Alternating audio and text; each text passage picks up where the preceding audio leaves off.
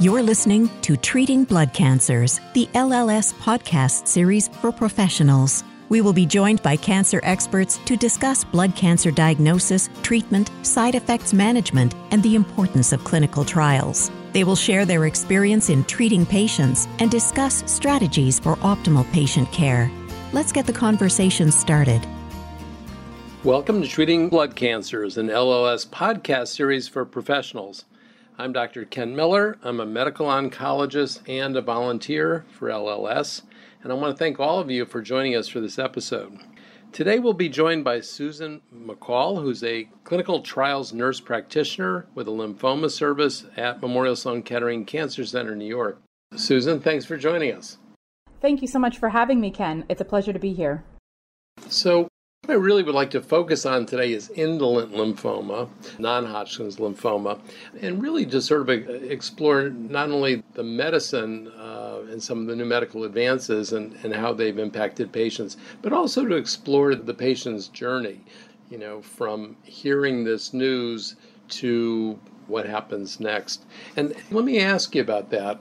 You know, people are coming, they may have just had a lymph node biopsy.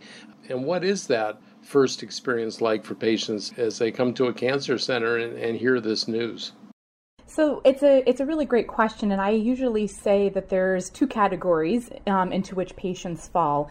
The first category is that of coming into the consultation having done all of their own research. Um, a lot of that has been Googling but you know reviewing as many journals and, and, articles on the internet or talking with physician colleagues that they might know in their personal circles and then they're already armed and they come with all of these questions and they're prepared to hear all of the information. And then the second group of patients that I often get to meet, um, which is really the majority, is patients that have little to no knowledge and don't even have a list of questions because they have literally been thrust into this situation where they have a new diagnosis and they have not received any treatment planning, education, anything at all which is where I, I like to swoop in and sort of take my place um, in conjunction with the oncologist to go over a lot of that for them. So, you know, those two groups of patients, which I can picture, how is the experience different with, with both groups? Let's say, you know, for, for those patients and, and for you as a nurse practitioner and for the medical team. I would say that the latter group, the patients that don't have any exposure or have been educated on the topic or their disease, usually come with a little bit more anxiety and fear and are more or less a bit more emotional, which is very understandable. That's not to say that the former group isn't. I see my fair range of emotions in those patients as well. And, you know, in their defense, coming in with a new diagnosis, whether you're marginally prepared, a lot prepared, or not prepared at all, to hear the information that's about to be received, it really kind of spans the entire patient's experience. And I would be amiss not to acknowledge that there is some emotional consoling and really sympathizing with the patient at those encounters because it's really overwhelming for majority of people.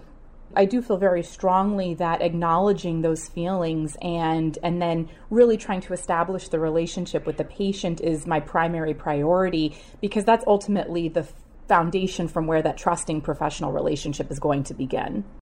So years ago, there was, in fact, this goes back to the 1980s. There was a study by some a fellow named John Fetting at Johns Hopkins about breast cancer consultations, and he basically uh, showed with a woman named Laura Siminoff that patients leave with a memory of about five percent of what was said. And let me just ask you, even without having done an official study, but you know, what's your gut estimate in terms of today, which is you know almost 2020, and talking about non-Hodgkin's lymphoma? How much do patients retain and understand?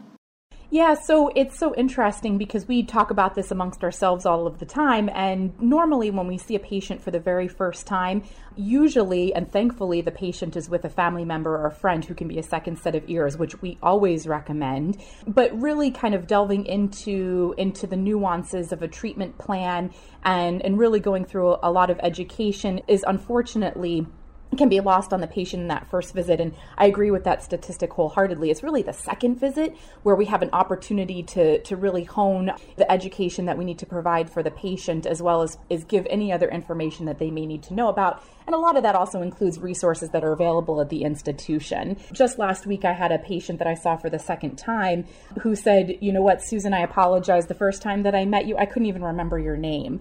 And today I felt more prepared and I, I, had like a little bit of time for the diagnosis to kind of percolate, if you will. And I'm ready to receive whatever you've got to throw at me. And I said, Well, I'm not going to throw anything at you, but I will give you the information. But it's a good point. I think during the first session, often we as oncologists and professionals have, have a lot to say and there's a lot of data exchange. And I think you're right. On a second visit, it's you know, you really get to see someone's personality, who they are, because patient's really not coming to the situation naive in many ways. Naive meaning medically naive. Most people by the time they come to us have had other experiences and family members who've been sick and fears and worries that come from other experiences experiences that they bring to the consultation. And, and I think you're right. A second, third, fourth visit are really a chance to get to know people better as very rich individuals often. Yes, absolutely. And that's actually really the pleasure of my job is getting to know those people as individuals and sort of learning how they perceive their diagnosis and really engaging with them along their treatment trajectory because you know we're here to be supportive of them and not only to treat them but be supportive of them. So getting to know them is the fun part. So, non Hodgkin's lymphoma, indolent lymphoma, I think one of the most interesting things as a clinician is meeting with a patient, telling them that they have a disease, a cancer, and then saying, I don't think we should do anything about it. So, what have you observed? How do people react to that?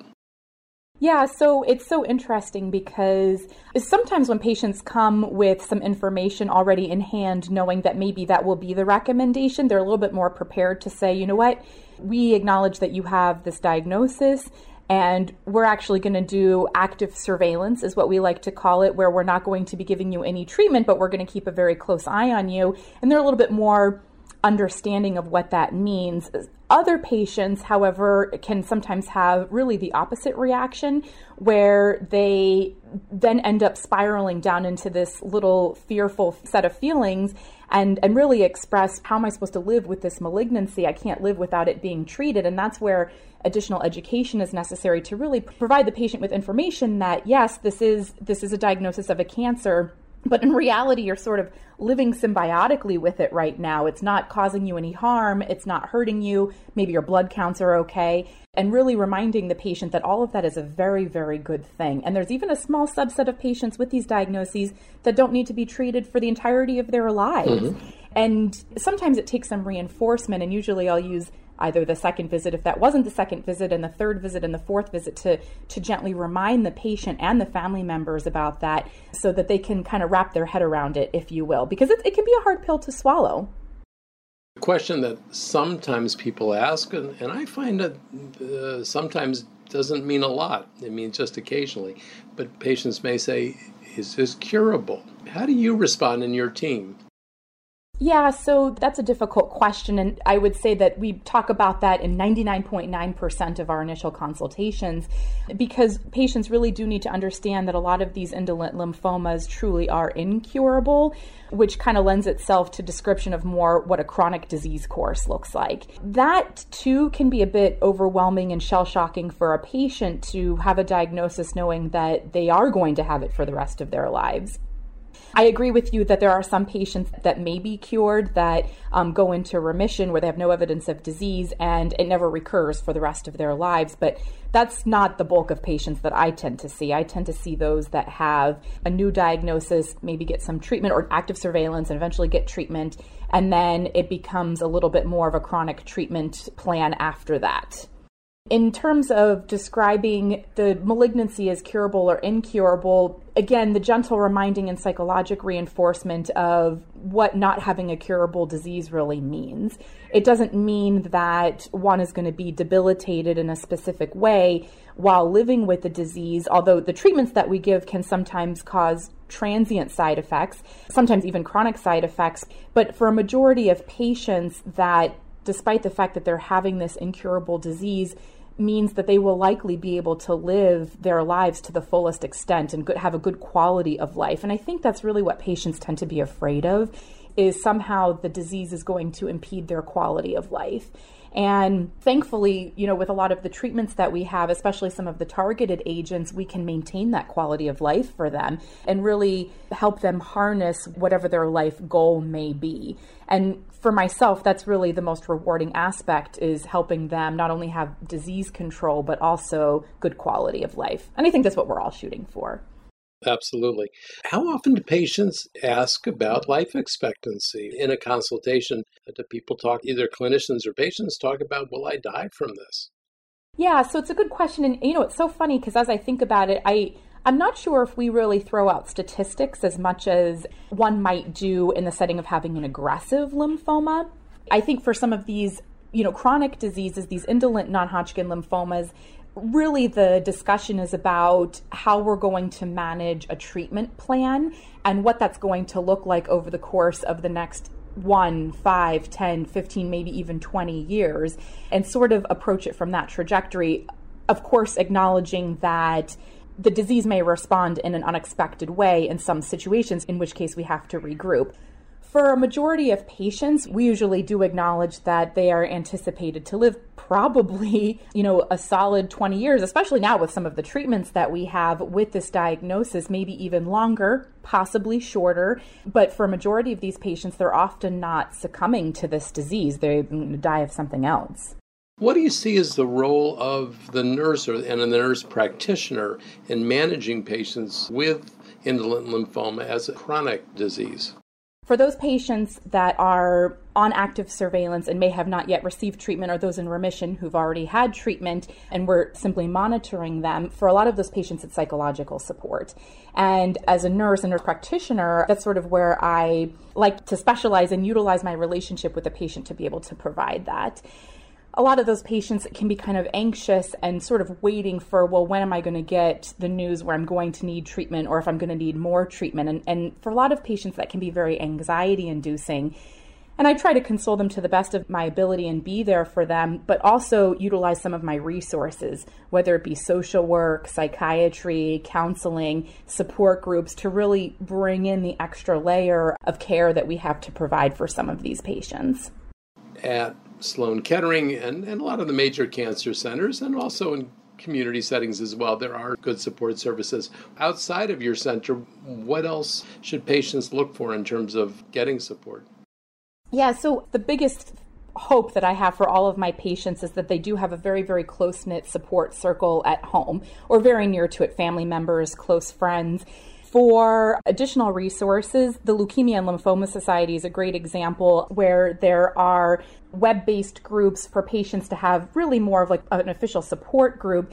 You know, the, the best way to, to get some of that support, I think, is through having face to face meetings, but I acknowledge that that's not possible for everybody. And having the social platform and the web based platform to be able to do that is really monumental if it's not the Leukemia and Lymphoma Society that's really providing that support for patients, you know, going outside of there and referring patients to other organizations or centers that may have support groups like that. And it could even just be a general chronic disease support group. It doesn't have to be a lymphoma support group. It's ideal if it's lymphoma, there's more in common, but acknowledging that there's really quite a breadth of places where patients can get some of that support.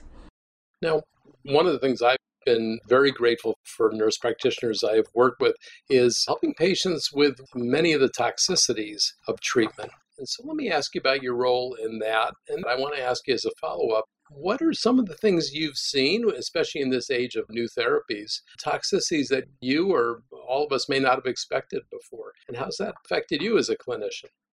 Yeah, so it's been really interesting working in lymphoma in the last 10 years or so because we've seen really this evolution in the types of treatments that we have available for some of our patients.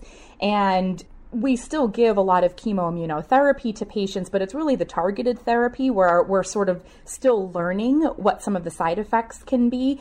And, you know, as a nurse practitioner, one of my primary responsibilities is to provide education to patients and family members what those toxicities are and what they can expect in terms of relative frequency and how we're going to manage that. So that's that's really the piece that I like to focus on after the oncologist has set forth a treatment plan with a lot of our chemotherapy regimens, you know, the most common side effect is really the myelosuppression and anticipating that patients are going to be neutropenic, they might need some growth factor support, risk of infection, and really reminding patients what that means and how they might have to adapt sort of their day to day lives to really mitigate against that risk of infection.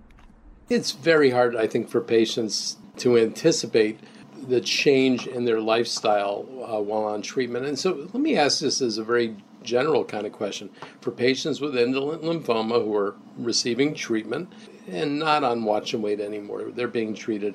Lifestyle, quality of life. If someone again were to, a patient were to ask you, would you say mildly changed, moderately changed, severely changed, dramatically changed? How big a change should people expect in sort of their quality of life?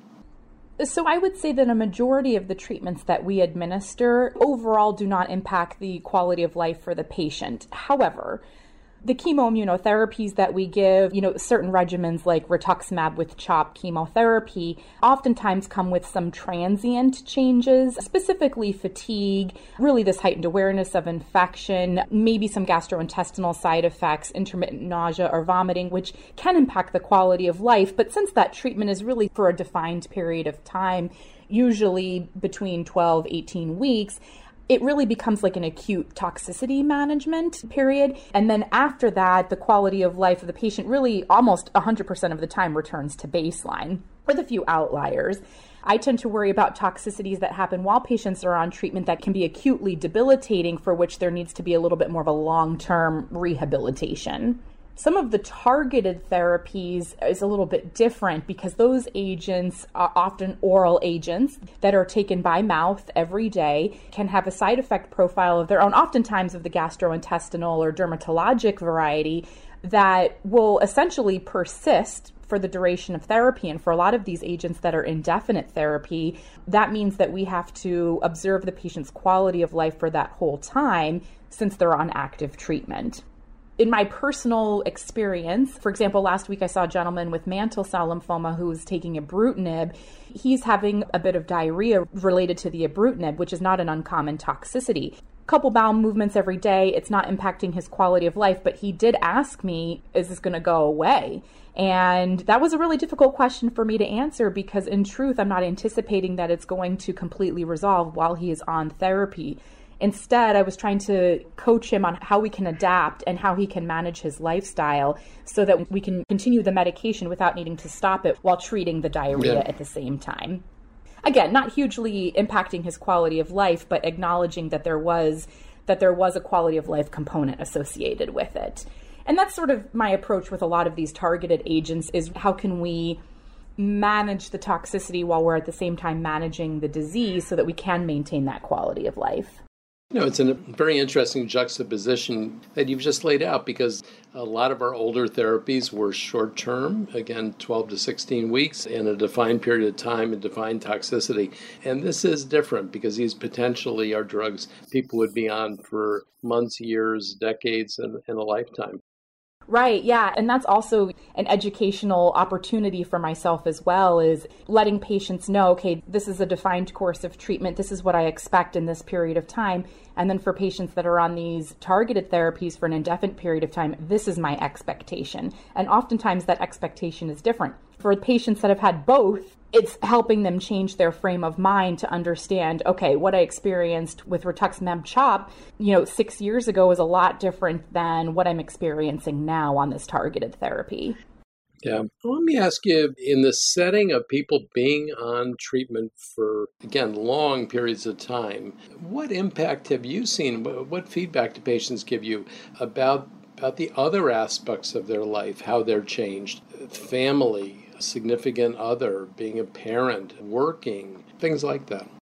Yeah, that's a really good question, Ken. And I, I, appreciate you asking that because what happens to the patient is only part of it. And what happens to the family unit and that patient's whole circle is sort of the extra layer of complexity. And, and oftentimes, I have patients that might be in their 30s or even younger than that. It's a bit more unusual as these diseases tend to afflict patients in their sixth, seventh decades of life. But for some of my younger patients, a lot of them are getting married and wanting to have children, establishing these like fundamental relationships in their life.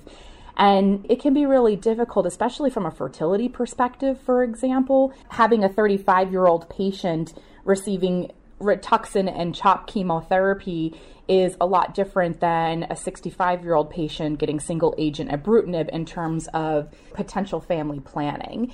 And at that first or even second encounter with the patient, as I'm getting to know them, I'm assessing their life plans and really what their expectations are. And, and, you know, thankfully, patients are really upfront about that. Like, hey, Susan, listen, I'm getting married in October. I had a patient a couple weeks ago tell me my wedding is October 19th and I need to be there how can you help me get there and help me feel as best as I can feel so that we can do that? And, and in truth, we ended up making arrangements to his treatment plan so that he could feel really well at that period of time. And that's that's what we have to do.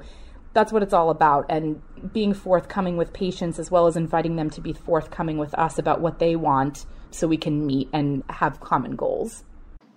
Susan, for patients with uh, non Hodgkin's lymphoma, what do you see as the role of uh, participating in clinical trials?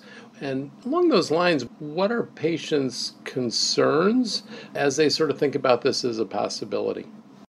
Yeah, that's a really great question. And to speak to my bread and butter as a clinical trials nurse practitioner, I think that the biggest thing is really finding the right study for the right patient. And for a lot of patients, especially if they have a newly diagnosed disease, we may not have a clinical trial available for them.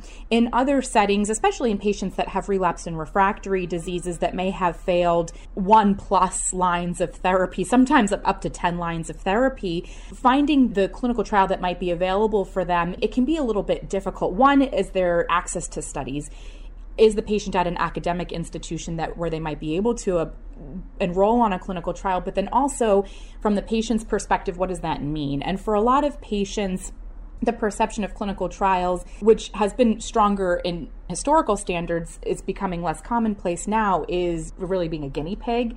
And I really, really try to dissuade patients from thinking about it from that frame because in reality, what we're doing is we're learning more about the biology of these diseases, which means that we are coming up we i say we the brilliant clinicians and the phds in the lab are coming up with these these new therapies that target those specific mutations and in the era where we're understanding the biology of that individual's disease, we can then understand does this patient's disease have a specific mutation? Is there a therapy available on or even off of a clinical trial in which we can really target that mutation and treat the patient?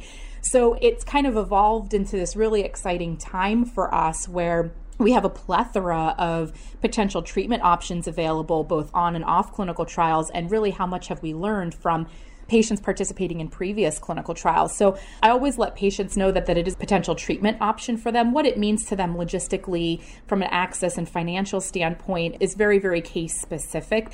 But reminding patients that if maybe we have tried the three FDA approved lines of therapy for their disease, that clinical trials are available for them. And in a majority of cases, we can match a patient with a study. And sometimes it's not even at our institution, it's at, at other institutions around the United States or even in the tri state area because we happen to be located in New York. So, really letting the patient know that it's not just us taking care of the patient, it's really a community of clinicians and oncologists and nurses. Well said. So let me ask you about financial toxicity. That's something that used to not be discussed much and now is discussed a little bit more. But what are patients sharing with you? Yeah, so to not acknowledge the financial toxicity would be very negligent of us when we're doing that consultation with the patient, and it's a really great question. So, in this era of targeted therapies, especially as we learn about the biology of, of, these diseases and we're constantly, you know, using more and more of these targeted therapies, we are noticing that the cost of these treatments really can be quite a burden for patients. With some of these targeted therapies running somewhere above $10,000 a month, it's a very real subject. And with every single patient, I do tell them as we're doing a treatment plan that might include one of these agents, this is the cost of the drug. Looking at the insurance that you have, this is what it's likely going to cost you every month. And for some patients, they're absolutely blown away. And for some patients, it can be an impossible feat. Maybe they're falling in a coverage gap with their insurance company or haven't met their deductible.